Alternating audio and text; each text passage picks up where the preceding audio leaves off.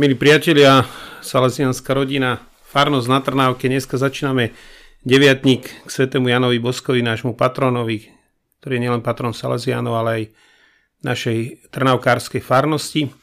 A chceme každý deň tohto deviatníka sa vám prihovoriť krátko a ponúknuť vám nejaký aspekt Tomboskovho života. Ja by som chcel dneska hovoriť o detstve svätého Jana Boska. A najprv som tak rozmýšľal, že čo by Dombosko robil, keby sa ten jeho život možno vyvinul inak. Nezaložil by Salesiánov. A keď uvažujem nad tým jeho zázemím rodinným, možno, že by sa stal polnohospodárom a založil by jednotné rodnecké družstvo, alebo by možno vyšľachtil nejakú novú odrodu vína, alebo by sa venoval nejakému zlepšeniu podmienok rolníkov, polnohospodárov, nevieme. A nemusí nás to ani veľmi trápiť, lebo sa to dozvieť nemôžeme. Našťastie Dombosko, ako vieme, mal svoj sen a za ním potom šiel. Z toho rodinného zázemia, ktoré, ako vieme, nebolo ľahké, ma veľmi zaujala tá jeho odolnosť. Prakticky jeho rodina veľmi pripomínala možno dnešné rodiny, ktoré nie sú úplne štandardné. Vieme, že jeho mama si zobrala vdovca, ktorý mal jedno dieťa, najstaršieho Domboského brata Antona, ktorý bol o dosť starší a práve e, Jankovi Boskovi nežičil. Naopak e, vnímal ho skôr ako lacnú pracovnú silu v rodine.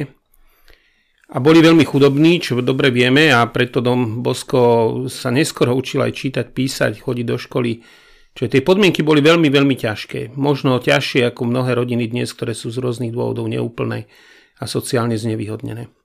A predsa aj z takejto, povieme, sociálne znevýhodnenej rodiny vzýšiel, vzýšla veľká osobnosť, zakladateľ obrovského diela, ktoré prakticky dneska pôsobí na celom svete.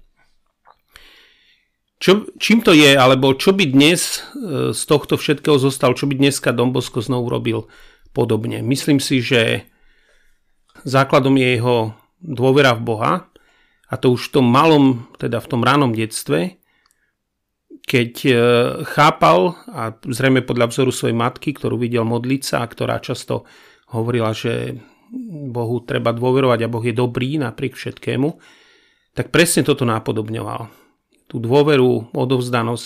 Ani on nevidel zároch, ani on nevidel do budúcnosti, ale um, povzbudený aj tým snom z 9 rokov, uveril skrátka, že Boh ho volá k tomu, aby vychovával, aby sa stal vychovateľom mladých detí.